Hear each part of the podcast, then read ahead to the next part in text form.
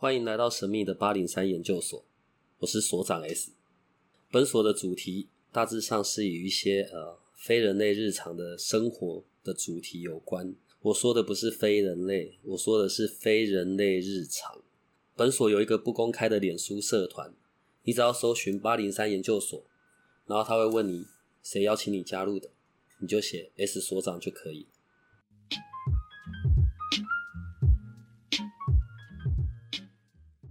哦，今天邀请到的是今日灵气研究会的夏鸿豪老师。好，其实我跟豪哥认识算很久了，在我还没有进入灵气的时候，我们就已经认识了。然后我们那时候还一起有在一个地方当一个义工，带过一次一个团队。对，所以豪哥其实是我认识的第一个，严格讲起来，是我真的认识的第一个 非人类的 外星人代表。我讲我我讲外星人代表不是那一种揶揄的。豪哥对我来说，豪哥是一个很奇妙的人。在我们一起当义工的那个地方，在讲的是关于创造结果、设定目标、承诺企图心。OK，然后可是呢，硬生生的出来了这么一个仙风道骨，我的这种形容会很夸张。还好，好，所以我们今天就从灵气的部分开始讲。豪哥可以跟我们说一下。关于灵气，我我我猜可能很多人都有听过这两个字，但并不实际上了解它的不同。我通常第一个会问到的问题是，所以人家会问我灵气跟气功到底有什么不一样？对，那通常你会怎么讲？嗯，其实气功或气的使用在咱们中国中华文化当中是已经源远流长，然后所以我们大家对于气其实这名词都不陌生，只是说是不是有多少人去练？那练的气功来说的话，就是为了要。就是养生啊，让自己的身身体变得更健康啊。然后，如果你要把按照武侠小说来说的话，就是你要练的气功练了很多年、很多十年、二十年之后，才能够像一当一灯大师救黄蓉，像金庸小说里面这样子啊，出手出出气在他全身穴道上面点点点点点，然后放出气来去为他人治病，这是气功的部分。那臼井灵气练的是一种外气功。所以它并不像我们中国的气功一样，把天地的气采纳之后放在自己的呃身体里面去储存，然后慢慢去练结丹的这件事情。臼井灵气练的这个外气功，从头到尾学会之后，它就只是把气收进来，之给身体，经过身体的转换之后，就马上传送出去给自己或是需要的人。它可以让这整个。在物理性的身体上面，伤口快愈合的速度比较快一些，疼痛能够有效的舒缓。然后在情绪上面，在心理上面，对于呃有忧郁症的患者，或是有忧郁或情绪性障碍的一些朋友，还可以得到一些，还会得到温暖的支持。那这些这些东西都是在西方国家有大量的论文去支持这样的研究的结果。我我我知道有一些在国外的期刊，然后甚至有报道都有说，在灵气在医疗行为上的辅助辅助功效嘛，因为我们在台湾不会讲治疗，是对，是有哪些文献或者期刊，还是有哪些有曾经提到过这这个部分？呃，事实上，在美国的那个官国家的线上资料库当中，医学的文献线上资料论文资料库当中，你如果用 Reiki 这英文字 R E I K I 去下去搜索的话，你会找到一万多篇。有关于 Reiki 的研究的文章报告，那些论文的研究大多数都支持灵气对于呃身体的疼痛舒缓，然后对于他的心理的障碍呃的减轻、压力疲劳的恢复都有很显著的功效，所以他现在在美国就是。被列为就是 complementary and alternative medicine，就是整合性跟补充性的的疗法当中是一个很重要的一环。在美国的前十大 the best hospitals top ten 的那个前十大最佳年度最佳医院的票选的至少有五家到六家的医院，像耶鲁大学、耶鲁大学医院、哈佛哎哈佛的医院、常春藤应该是常春藤的医院，然后还有那个纽约基督教长老教会的医院，这些医院当中都有提供。呃，那个灵气的这个诊疗的服务，也就是说，如果这一科的医生觉得对这个住院的病人能够有效的帮助的话，那他们就开处方，让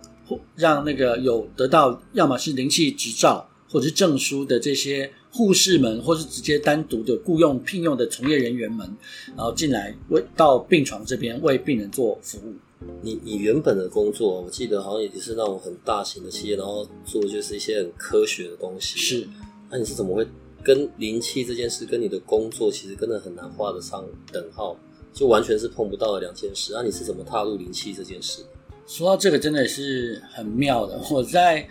应该是二零零六年那一年，就跟小 S 一起去上的那个，当然我不是那一期的同学啦，就是我也是我们上同样的成长课程。那么听说，听说这个课程很多的毕业生在毕业多年之后，三个阶段都毕业完之后多年，会开始踏上有关于身心灵的探索的部分。那我也不意外，在二零一零年，我刚好被因为工作的关系，公司派我到加州去。那加州是在美国，是很多身心灵的课程很很多的地方啊。刚好是，那我那时候刚好去，供奉其时。所以我就听说了有一些课程是值得去学习的。然后我老婆那段时间刚好她她是昆达里尼瑜伽老师，所以呃她现在是瑜伽老师啊。但那段时间她也开在那前后，她开始学习昆达里尼瑜伽。所以呃回到台湾来，我就结果我没有在美国上课，我就回到台湾来开始去找。然后遇到了咱们那个学姐，就是今天也是相当有名的李老师。他那时候叫做露露，后来叫桑吉塔，现在改名字了。那么他告诉我，他我透过 Facebook 看到他去上了一个老师的课程，所以我就问他：“哎，那个老师在哪里开课？什么时候？”那他给我相关资讯之后，我就二话不说就报名。从那时候开始踏上了灵气的道路。哦，我我那时候去，我我我去报名你的课，去跟你学，我是从圣火灵气开始。嗯，后来我知道灵气有一些派别嘛，对，直传灵气、西洋灵气。但是圣火灵气好像又是一个不太一样的系统。嗯，呃，我我我们可以先聊一下这个部分好了。旧井灵气为什么会叫做旧井灵气？它好像是所有的起源的。对，旧井灵气应该是说，呃，在日本大正年间啊，就二次世界大战之前啊，那时候呃，有一位叫旧井欧南的人，他去鞍马山，京都的鞍马山上断食了二十一天之后，悟道的一种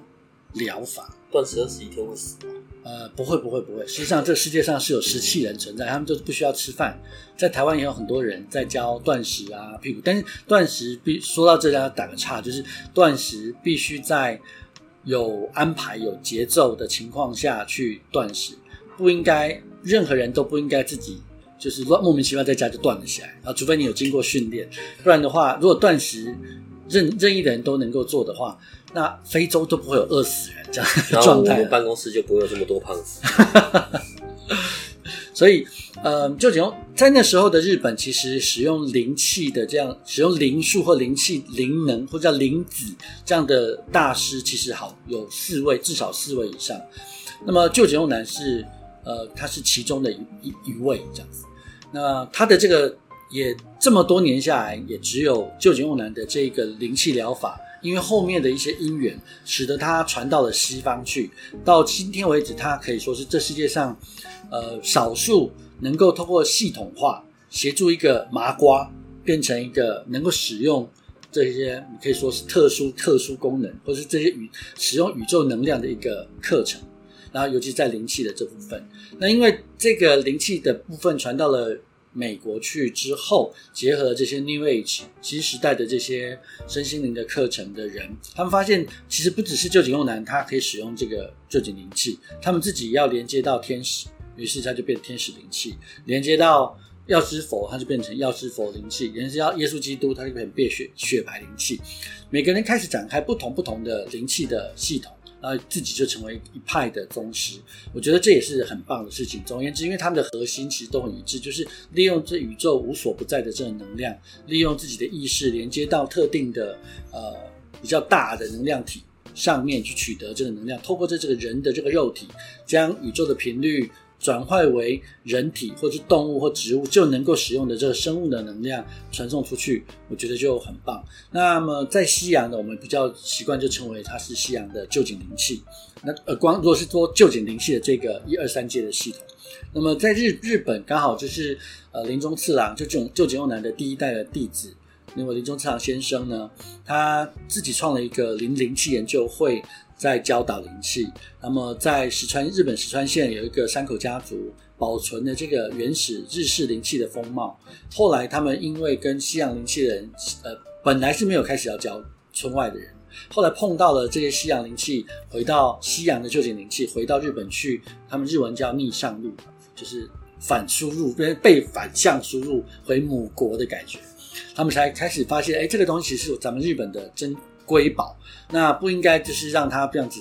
被呃转换成，或者是变成很奇怪的发音的版本。因此，他们要恢复固有的传统。因此，他们就后来山口家族山口老师也就成立了直传灵气研究会，在推广这个直传灵气。那么，在旧井原先旧井瓮南的呃旧井灵气疗法学会，那旧井学会现在也开始呃慢慢的要出来。去宣扬他们有原始的旧井灵气，因为旧井灵气毕竟跟直传灵气这边还是有一些稍微的不同，因为直传灵气还是它主要是由林中次郎老师他这边所传承下来的。那林中次郎先生他对于人体的理解跟对于能量的操作的使用方法，跟旧井用男先生所使用的方法有认知有一些些微的出入，呃不些微的不同，所以各自会保留各自不同的精神在做传承。那西洋灵气也一样，西洋灵气当它在嗯传承的过程当中，每一位老师根据自己的学习，根据自己对于能量、对于这个不同的空间的存在有一些不同的理解之后，他在灵气的演绎或在教导上面会有自己的呃想法，所以他就会有自己的结果。那所以我们现在在学的这个，就虽然我们称为圣火灵气，可是在威廉老师的这个范畴，但他的教课的范呃的时候呢，他仍然称呼这是臼井灵气，因为它的整个架构、整个框架都是在臼井灵气的一二三阶跟师资的这这部分。但是只是说它的点化的方式是经由圣火灵气的这个方式在做点化，并不是传统的呃老师对学生的一对一的点化的方式，就做了一些改善，呃，做了一些不同的变化。那因此，我们在在我这边所今日灵气研究会所教的灵气版本，就会是臼井灵气以及圣火灵气同时呃学到，大概是这样子。哦，我知道在台湾有些人，然后包含你，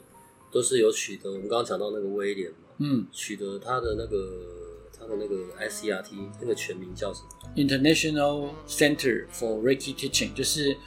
灵气教学国际研中心。对，就是取得他那边的一个师资的认证，认证对，对，所以有这个师资的认证，代表的就是可以自己开课、授课、是讲授、是，是呃做点化，关于灵气的部分。在台湾像这样子有取得 ICRT 的这样子的一个认证的，大概有多少人？哦，可能这早些年的数量比较少，因为它受限于语言，你要飞到国外去去跟威廉学，那么早些年可能稍微少一些。可是这就两年前，我把威廉请过来台湾教学，一次就第一年就有四十六位学生得到老师的认可，去年有三十几位，这一年这光这两年下来就创造七十几位。那么再加上这些年下来，呃，这些老师们各自教的呃传承，应该可能创造在台湾至少有威廉证书拿到他的那个师资认可的证的，大概有上百位吧。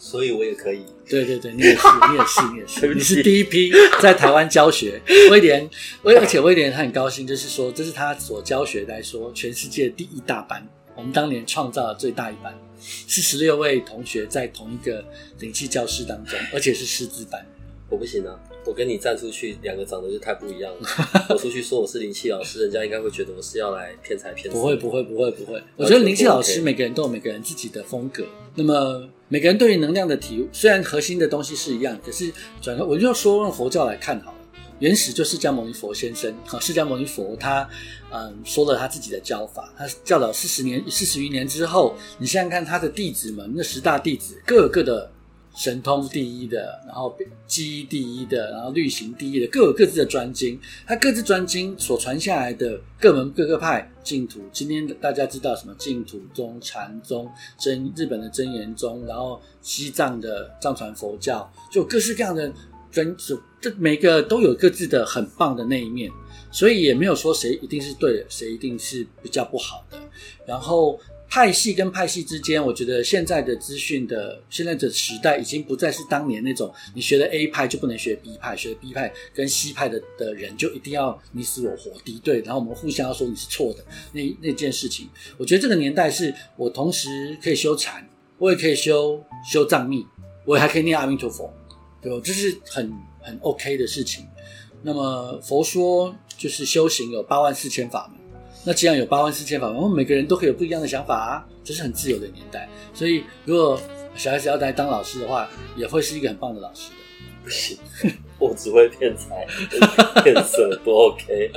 呃，刚刚讲到关于能量，嗯，我我我有时候会想到一个画面，那那呃有一个卡通的电影《功夫熊猫》，功夫熊猫，然后第三集吧，对，就一群一群熊猫，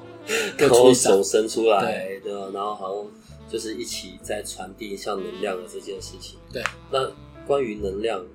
当然能量看不到、听不到，好像可以感受得到。嗯，至少我们在灵气的这一块是有，嗯，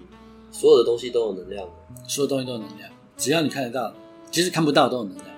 因为这个世界就是能量形成的东西，它只是差别在于它密度高、密度小，密度高一点聚合成固体，所以我们就看得到。密度低就变成稍微再低一点，它就变成液体；密度再更低一点，它变成气体。所以再更低一点，它到了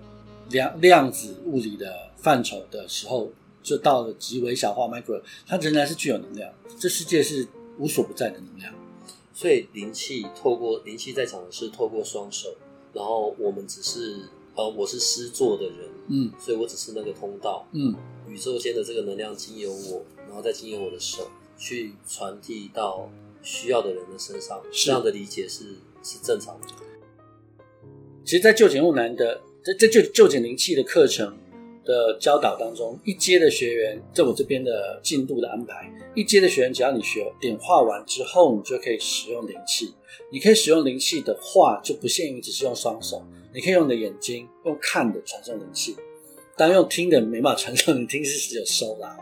但是你的身体的各处都可以发出灵气，用手肘的肘尖，用你的膝盖，用你的脚底。而说到灵旧井木男的话，他当年在世，在东京治疗呃关关东大地震之后的那些伤民、受伤的民众之的时候，因为人太多了，所以他没办法一次只治疗一个。他听说他可以一直左手摸一个，右手摸一个，左脚踩一个，右脚踩一个，眼睛再看一个，同时治疗五个人。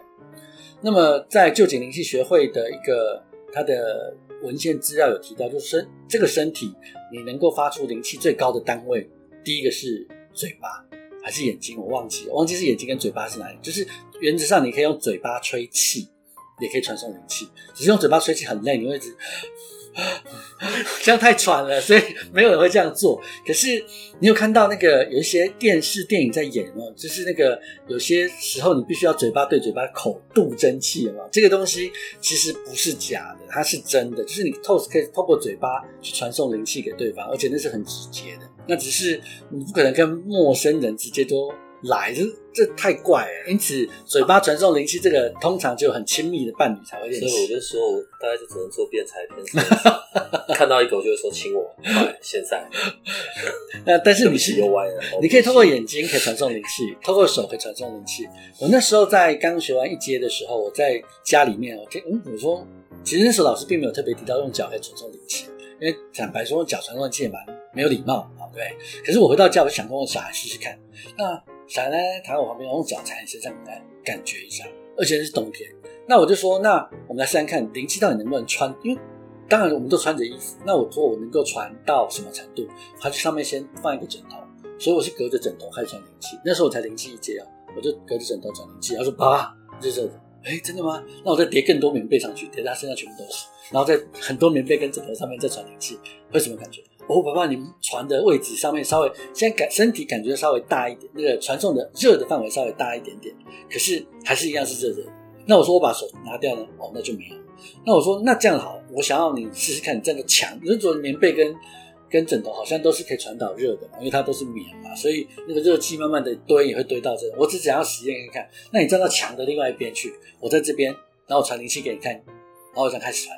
然后小孩子我说哦，爸爸，你看传就热热的。所以灵气，坦白说，就一接它，你当然可以用手传，但用身体任何一个部位都可以。然后中间不管是亲自摸到，隔着距离摸传送，或者是隔空传，那都是甚至远距传，它都是没有问题的。但是还是实际的用手的碰触倒是比较好。用手，我我认为应该说，生物被它跟拥抱的概念是一样。你隔空说，你用嘴巴说我很爱你，我很爱你，比不上一个拥抱。那个拥抱是很实际，因为它那是无感，就是你的体感，眼睛看到，身体感到，手碰到。我觉得那个那样子的对身体的刺激是最强烈的。那但是在没有办法真的碰到的时候，就是像阿兵哥打电话给女朋友，我爱你啊。真的很想你啊！就是至少语言传个情，或者是那个远距还是会把那个心里的温度传到。那灵气，呃，如果在可以的范围当中，最好还是亲自的碰到，不行做隔空的，还是会有帮助的。疗愈的感觉，对对对对对，还是会有一些帮，会让对方真的很有感觉的。那我就曾经做过一个，就是已经癌末的个案，那时候那是一对姐妹。她们一个住在崎日本崎玉县，一个住在福冈县。那么我是从东京要往茨城县的路上出差的路上，被我的翻译随行的翻译要求，就请问我说可不可以帮他自己的妈妈跟阿姨，他们是卵，就是双胞胎，同时都得癌症要死。那只是虽然是同是双胞胎，但他得癌症，一个是胰脏癌，一个是大肠癌，各自不一样，可是都已经不能进食了。那得到他们双方的同，我我说没问题，但是必须得到这个他爸爸跟他一个姨丈，还有就是双就是当事人都必须同意的情况下，我才传。于是我就在从东京往茨城的开车的路上，那么当然不是我开车，我就坐在旁边开始传灵气。我传三十分钟之后呢，我就请我的翻译，请他打电话跟他的妈妈跟或者他爸爸还有那个姨丈确认状况怎么样，他们什么感觉，他们。他我翻译打电话给他爸爸的时候，没说几句话，眼泪就哭，就开始哭，眼泪就流下来。我说怎么了？怎么了？他就说他妈妈跟他说，他突然想要吃粥了。哦，在日本真的是只有病人才会吃粥，嗯，他已经很久不能进，就没有任何食欲的情况下，突然想吃粥，哎，那就可能有一线希望可以回来。然后，然后我说，那你赶快打电话，下问你阿姨怎么样？他阿姨也讲一模一样的话，不愧是双胞胎姐妹，他阿姨也说她也想要喝粥。你看那个画面啊，像我刚刚有讲到说，很像那个，除了像那个功夫熊猫那个第三集那个画面，嗯，另外有一个很像的画面，就好像那个奇异博士吧，电影的奇异博士，哦，对。所以，我们下一次的时候，我们会从那个远距离器，然后还有灵气的符号的这件事情，然后再来让我们的听众知道。好，那今天就先到这里。